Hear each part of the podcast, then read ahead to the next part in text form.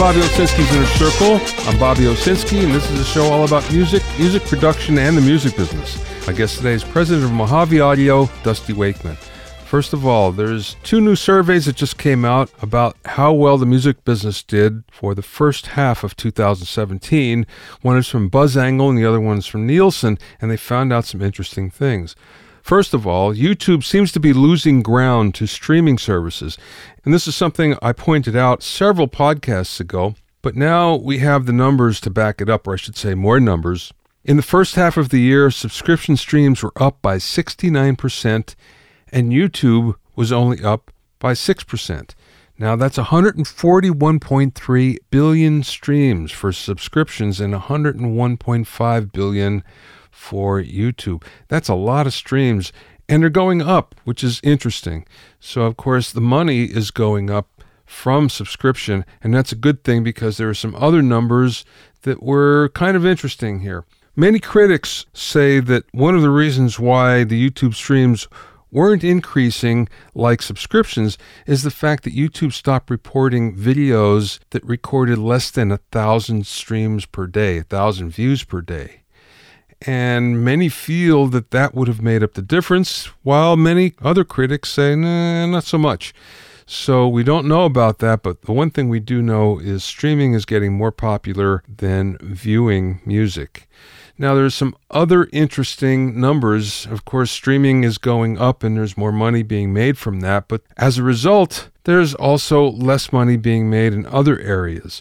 Now, for one thing, downloads are down twenty-four percent. No surprise there. Album sales, however, are down fourteen percent, and digital albums especially are down twenty-four percent. So if you're going to make an album, you might want to rethink that because people are buying fewer and fewer albums, and they mean less and less to the general music-consuming public. C D sales are down four percent, and that's a surprise that it's only four percent because it's been dropping by a lot more in the past. Vinyl is up twenty percent, no surprise there. When we look at the type of music, though, that was most listened to, out of all of those streams, twenty-four point four percent went to hip-hop, while pop came in at number two with thirteen percent. So all you rock fans out there, there's fewer and fewer of you listening to that type of music these days. And we're going to get into that in a second because the next thing I'm going to talk about actually has a lot to do with these numbers. If you have any questions or comments, you can send them to questions at bobby owner circle dot com. If you want to learn more about the basics of mixing, sign up for my Music Mixing Primer webinar course. Go to mixing primer dot com to learn more. Also, check out my new Hitmakers Club for access to all my courses, monthly workshops and Q and A webinars, a powerful online group, and much, much more. Go to hitmakers club dot com to find out all about it. So, as I just alluded to, the numbers for rock are kind of ominous, and one of the reasons why, again, this is from a few podcasts ago, is the electric guitar is losing prominence in the music business. And as a result of that, there's a big announcement from Fender that they're going mobile. And what's happening is Fender is now presenting online lessons. It's something called Fender Play, and they're twenty dollars a month. The difference between Fender Play and traditional lessons is that you go right into playing songs. Well, you're learning chords as you're learning how to play songs, but there's no learning chords first, learning scales, any of that stuff. You're jumping right into songs. One of the reasons why is they found that fifty percent of guitar buyers are now girls, and that's because of Taylor Swift, believe it or not. And most of them are buying acoustic guitar and ukuleles, especially. Ukulele sales are just going through the roof. That being said, electric guitar sales are down from a peak of about one point five million a year ten years ago to around one million a year. So there's still a lot sold, but there's a lot fewer of them. And what's more is there are no guitar heroes to young people that are buying guitars today.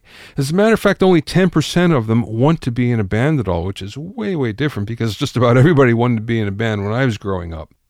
Another interesting fact is most people want to learn songs on guitar that weren't originally on guitars. So, for instance, E D M songs, which they don't translate very well to guitar, but that's what entry-level guitar players want to know.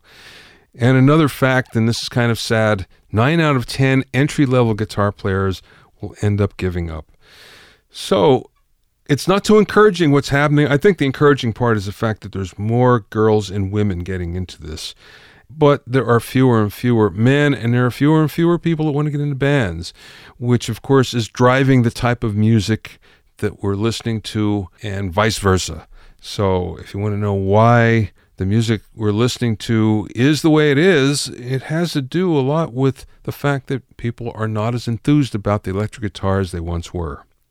My guest today is president of Mojave Audio, Dusty Wakeman. Dusty was originally on episode number nine about three years ago, where he spoke about his career as a bass player and a studio owner and a producer.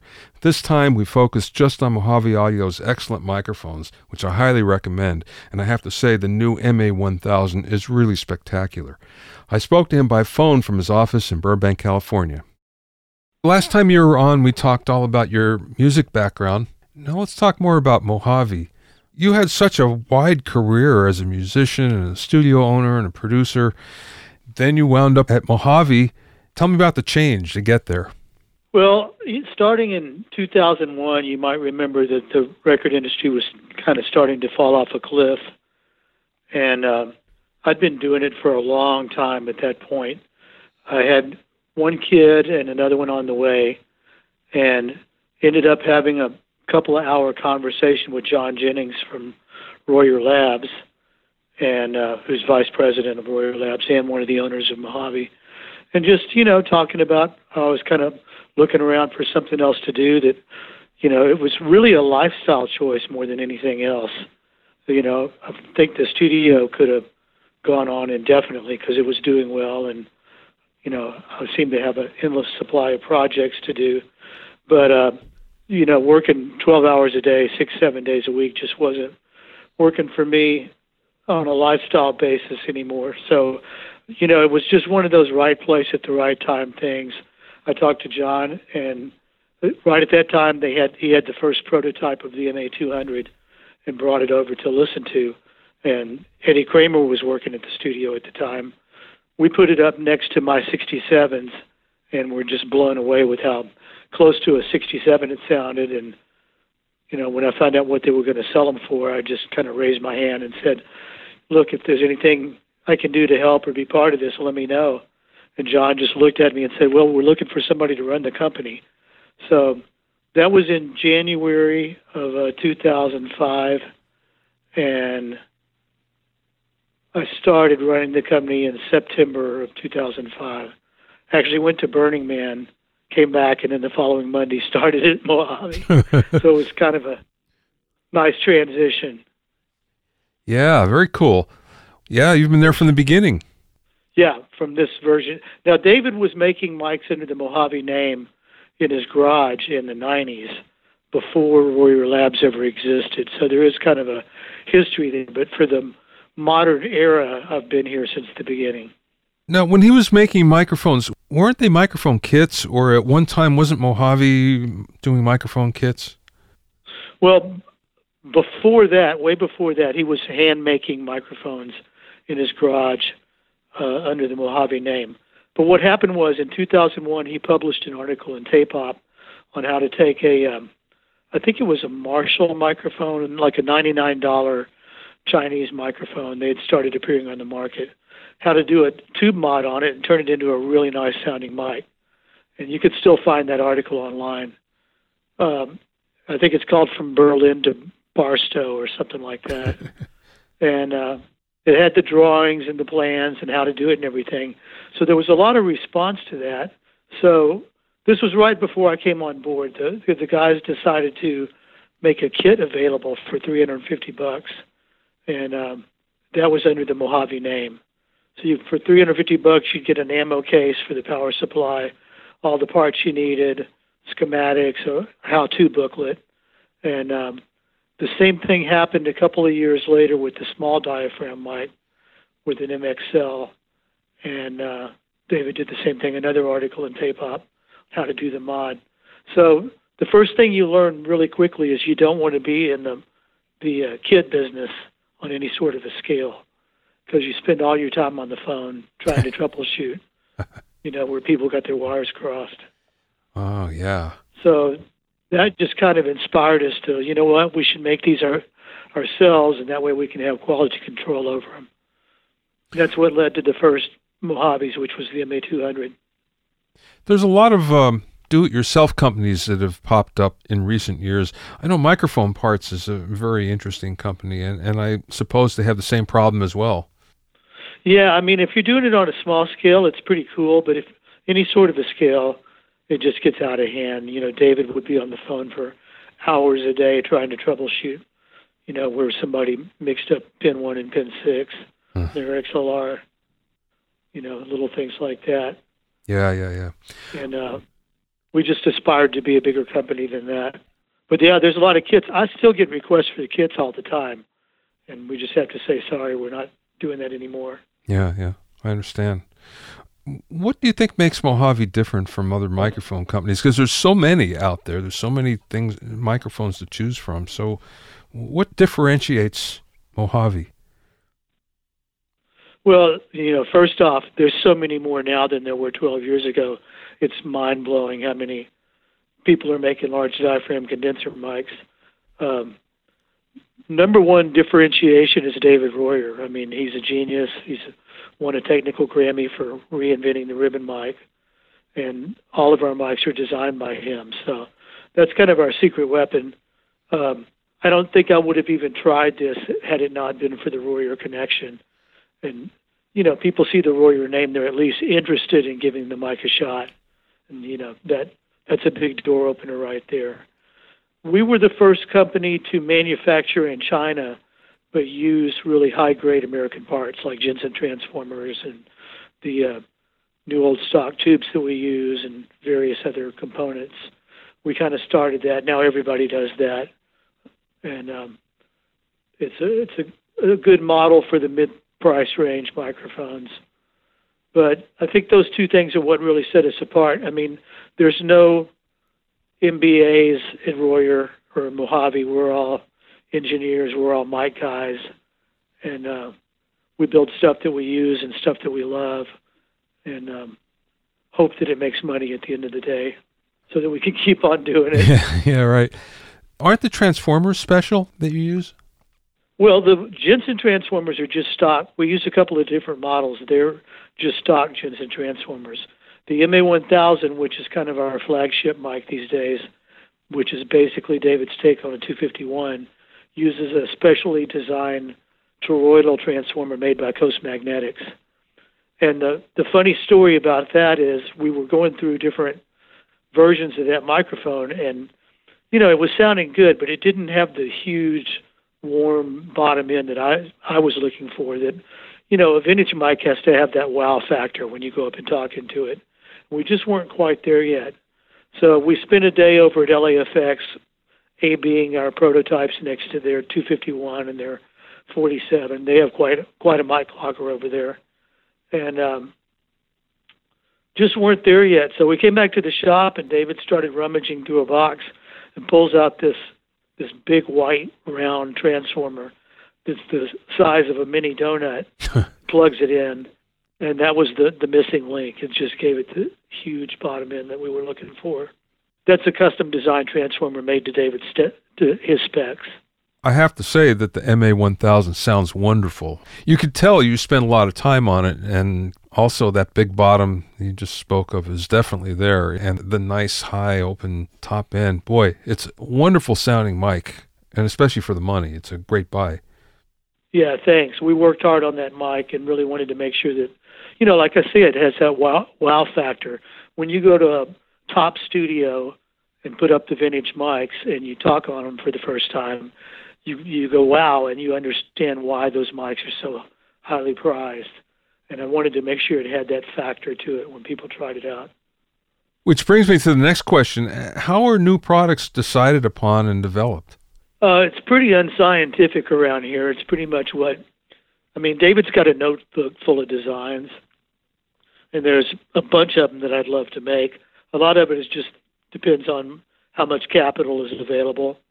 But um, that mic we just got really excited about, felt like it should be the next one. We've got a handheld dynamic that I have a prototype of. Um, probably at the top end, our next logical mic would be David's take on a forty-seven. And I've got a prototype of that. I should get that in your hand sometime. Let you play with it. Yeah, I love Tell that. Me what you think. But a handheld dynamic, I'm really curious about that.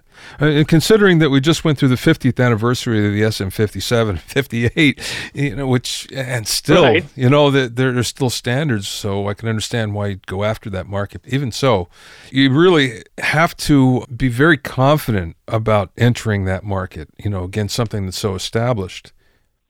Right. Well, David doesn't like dynamic microphones, so it, it's taken years for me to get a design out of him.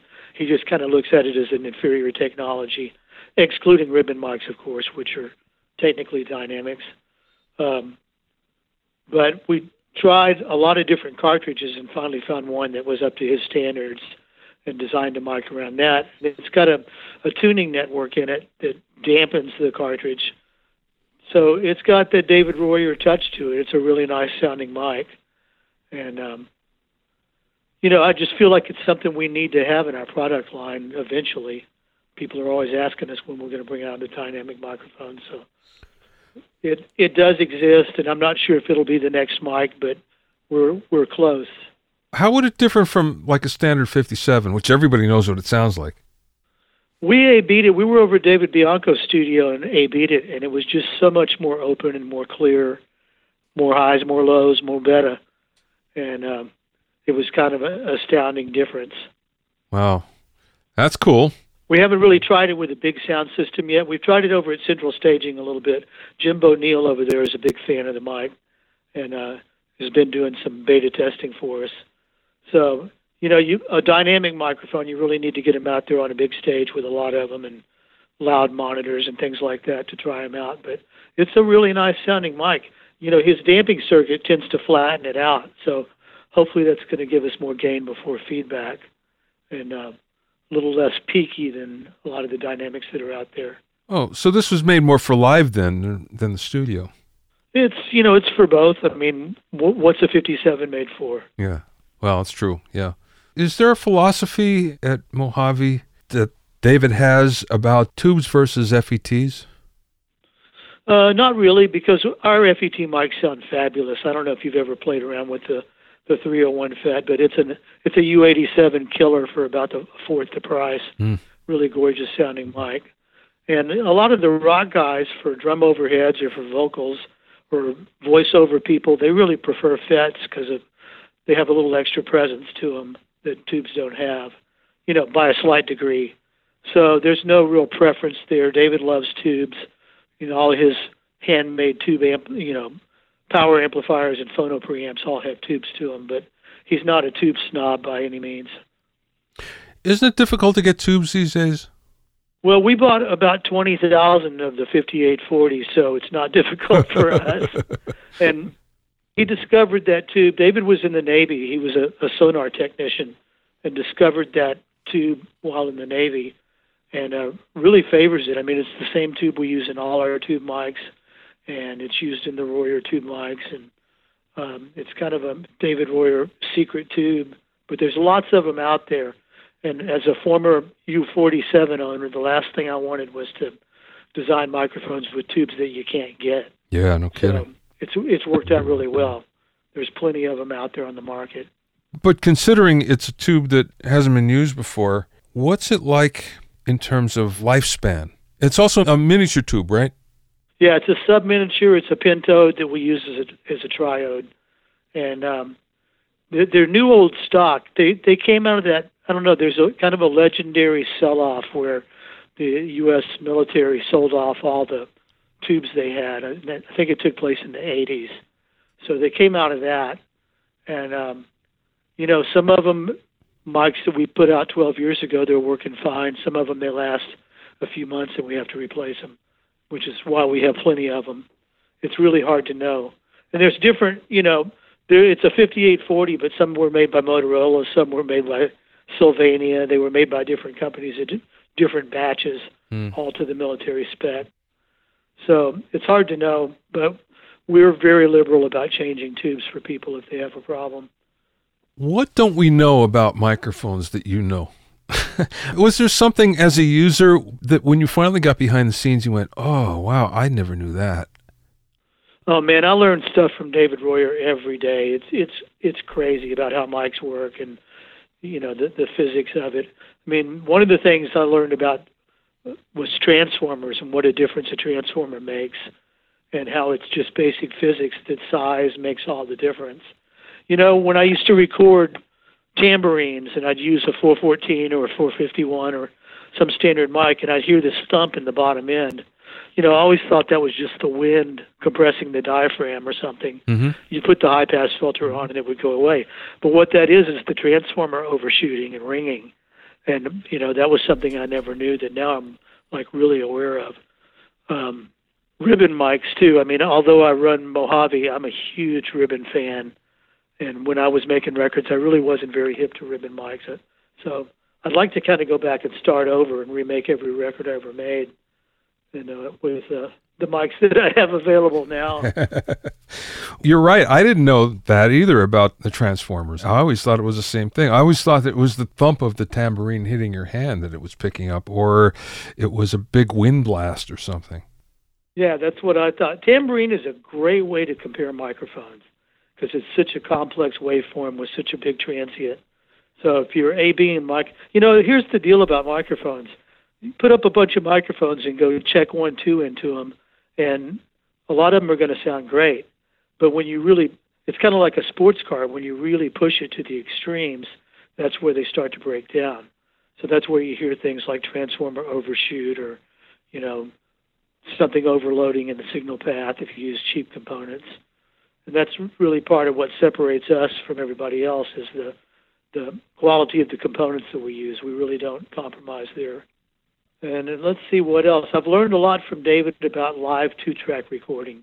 He's way into that and just getting the mics in the sweet spot, you know, moving them around until you get the right balance.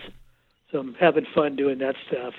I had a talk not that long ago with Pete Moshe, who does all the stuff for Hall and Oates and Live at Daryl's house and everything. And I asked him what he spends most time on when he's doing Live from Daryl's house. And he says, it's just in placement, but it's all for phase coherency.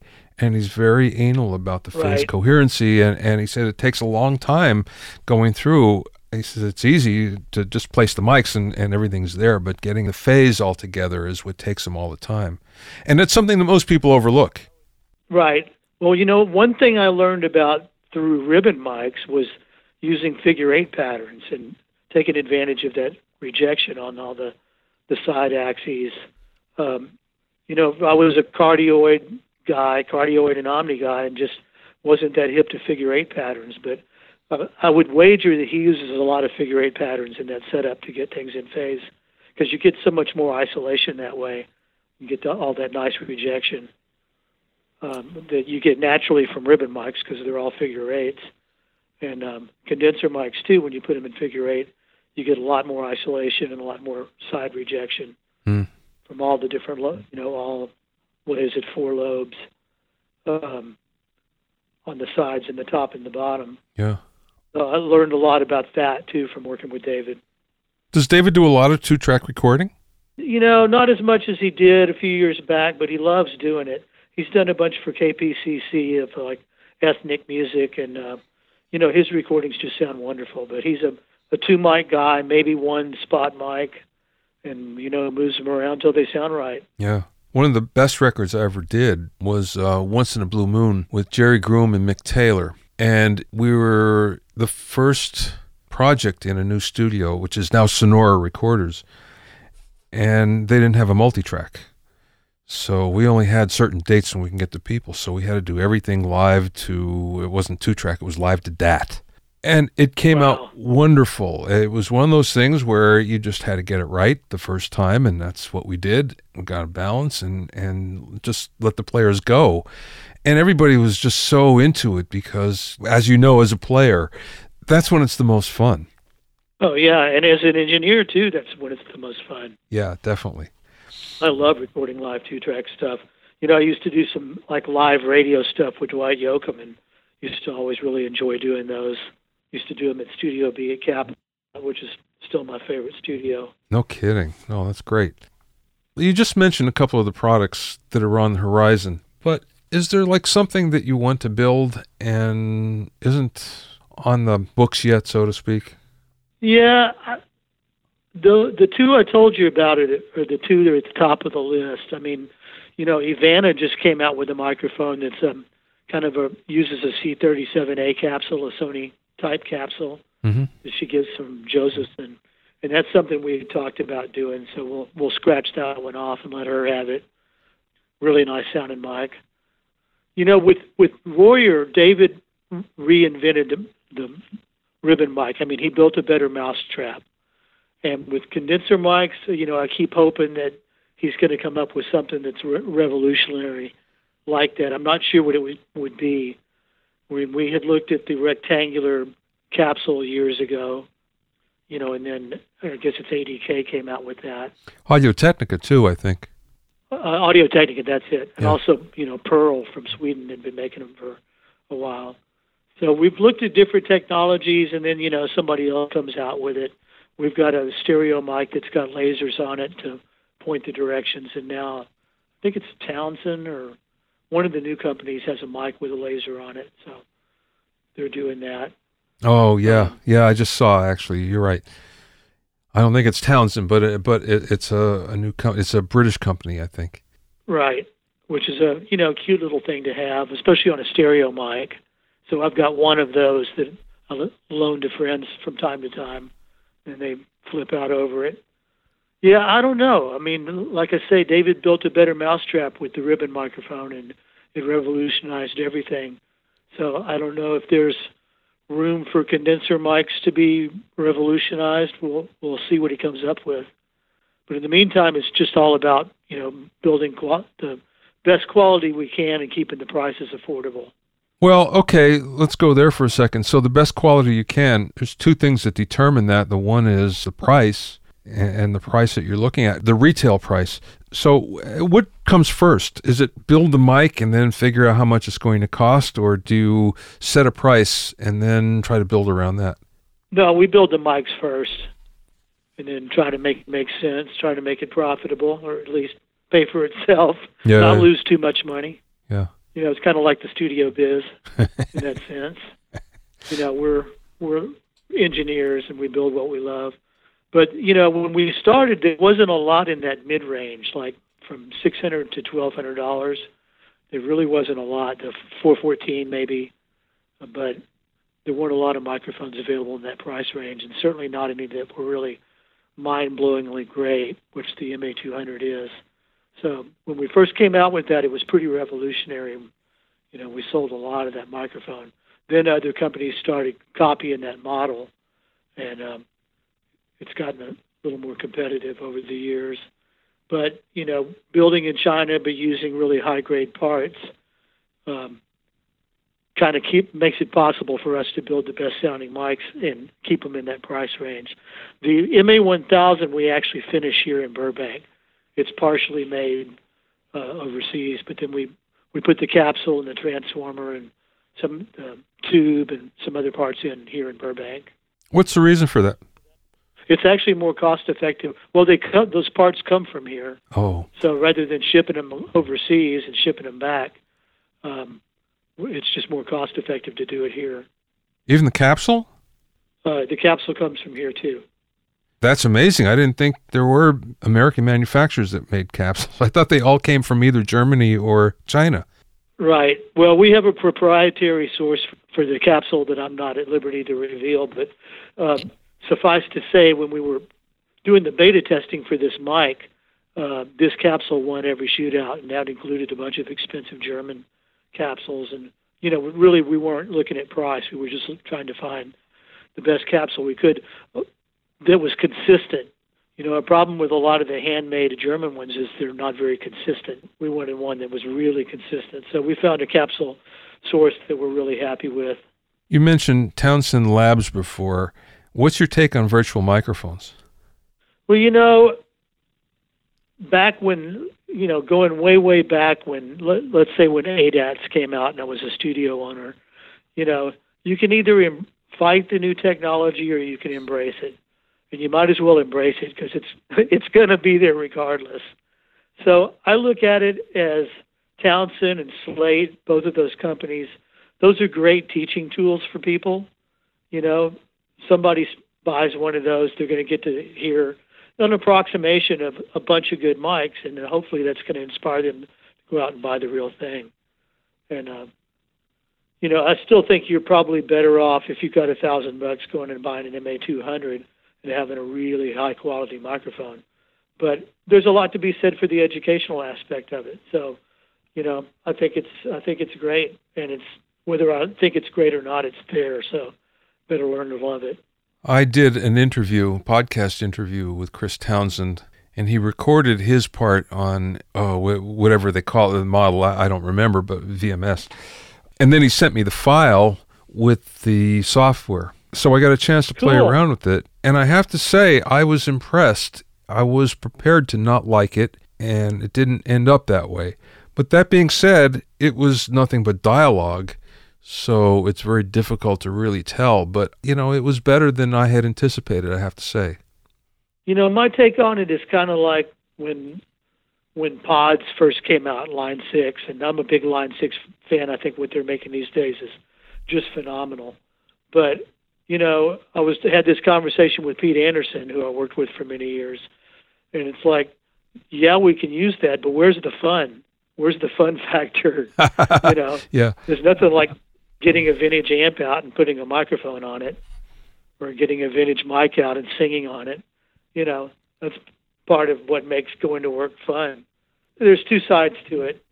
But that being said, that technology is getting so good that I think it is fun anymore. And I've talked, and I'm sure you probably have as well. I have a number of friends that are pros that they've switched over, you know, and, and again, people with big amp collections that are saying, oh, this is easier. Just use this. Yeah. For better, well, for I worse. Think for, for a touring, I think for a live musician, for a guitar player, it makes total sense to be able to have all those sounds stored and just be able to hit a button, go back and forth. Um, In the studio, it depends on what you're doing. You know, if you've got sitting there staring at a room full of vintage amps, you know, who who wouldn't want to use those? But if you're doing fast turnaround work and people are sending you files and you don't have a lot of time, you know, it's great to have all that new technology and just dial it up, as long as the client's happy. Yeah, right, right. I'm I'm old, Bobby, so I like the fun factor of placing the microphone. Okay, speaking of fun, what's the most fun thing that you do now? Uh, play bass. Yeah, I still yeah. like, you know, I play occasional gigs with Jim Lauderdale and Ann McHugh, and I play with our, our friend, mutual friend, Tony Valenziano and his cover band from time to time. We just played Tony's birthday party last Friday, and that was a gas.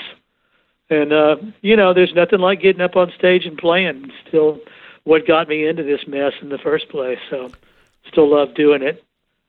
You know, what what's fun about it is going back to the way it was when you first started, where there was no pressure. Yep. when there was, uh, when yep. it was, you know, more for the fun of it than anything else.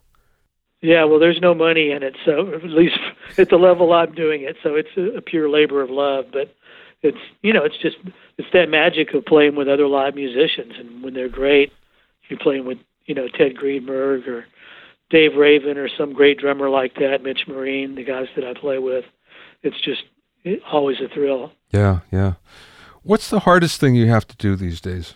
Well, you know, I like using different aspects of my brain, but running a, a small business like this is still, it's not as hard as running a studio was, but it's not that much easier. You still have the same pressures to, you know, meet payroll and payroll taxes and workers' comp and all that stuff. So I'm glad I know how to do all that stuff, but it, it's certainly not fun. Playing with the microphones is a lot more fun. Or talking to David about microphones or going to trade shows, those kind of things. Yeah, I know what you mean. I, I'm in talking the, to you. I'm in the same position where when I do the creative stuff, it's so much better than when you have to get down to the business or mar- sales or marketing, and it's just like, oh. Okay, have to put that hat on today. Yeah, I'll tell you the difference, though. You know, owning a studio, it was probably like, at least it felt like half my time was trying to collect money. And it used to get really nasty. You know, you'd have to make threats to, you know, okay, I've got your hard drive and a hammer. You have till midnight to pay your tab, or, you know, okay, we're erasing the kick drum today, the snare drum tomorrow, those kind of things. You know, and since I've been doing this, I haven't had to threaten anybody anything. People pay on time, and you know, it's much more adult and business-like. Yeah. Okay, last question. I didn't get a chance to ask you this the last time you were on, because I think it was right after that one I began to ask this question of everyone. What's the best piece of business advice that you've received, or maybe you've learned along the way? Man, I would say that I, what I've learned along the way is to learn, you know, some basic business skills. I, in the late nineties, when my son was being born, and I kind of realized that, you know, my business plan at Mad Dog was always that I would produce a couple of multi-platinum records, and that was that was it. That was my business plan. So even though I had a good run and, you know, very satisfied with my career, that never happened. So at one point I kind of woke up and realized I was a small business owner, and I went back to Glendale Community College and took two semesters of accounting and a semester of uh, business law. And that really changed my life. I mean, I couldn't be doing this gig without that background. And when you learn a little bit of accounting or even just basic bookkeeping, you kind of scratch your head and go, how can anybody function without knowing this stuff? Yeah. You know, it's just something that everybody should know. So, and I think that the schools are pretty hip to that these days, from what I can tell, that, you know, they're not just teaching you how to how to do signal flow, but they're teaching you some basic business skills, because you really need it. You know, you're on your own these days, and uh, seems like musicians, young musicians that are out there trying to make it, they're a self-contained business. So you got to have some some business chops, and also some, you know, web. They need to study the things you teach, the web skills to market your own music. You know, one of the problems that a lot of schools have is that they just teach those basic things, how to be a musician, how to be an engineer, and the idea is you're going to go out and get a job. And it's not like that. If you're a pro, you're an entrepreneur. You're making your own gigs right. all the time. So thankfully, I think there are more and more schools that are figuring that out, and like you say, they're including the basic business courses that you really need. I'm a, I'm a big fan of the four-year school. And not to step on any toes, because I've got a lot of friends that are at the, you know, pay-for-play recording schools, and I think they do a good job for what they do. But I think that if you're going to, especially if you're going to borrow money to go to school, you know, go to a go to a real school and get a bachelor's degree or an associate's degree, where they force you to take some general education courses. I think that's a, a better. If my son wanted to be an engineer, and thank God he doesn't, I would recommend him to go that path. And there's plenty of programs out there like that these days. Yeah, yeah, you're right, definitely. I'd hate to see somebody go, you know, sixty or eighty grand in debt just to go to recording school. That's pretty crazy, I have to say. I just can't even imagine that. It's way too much money for what you get.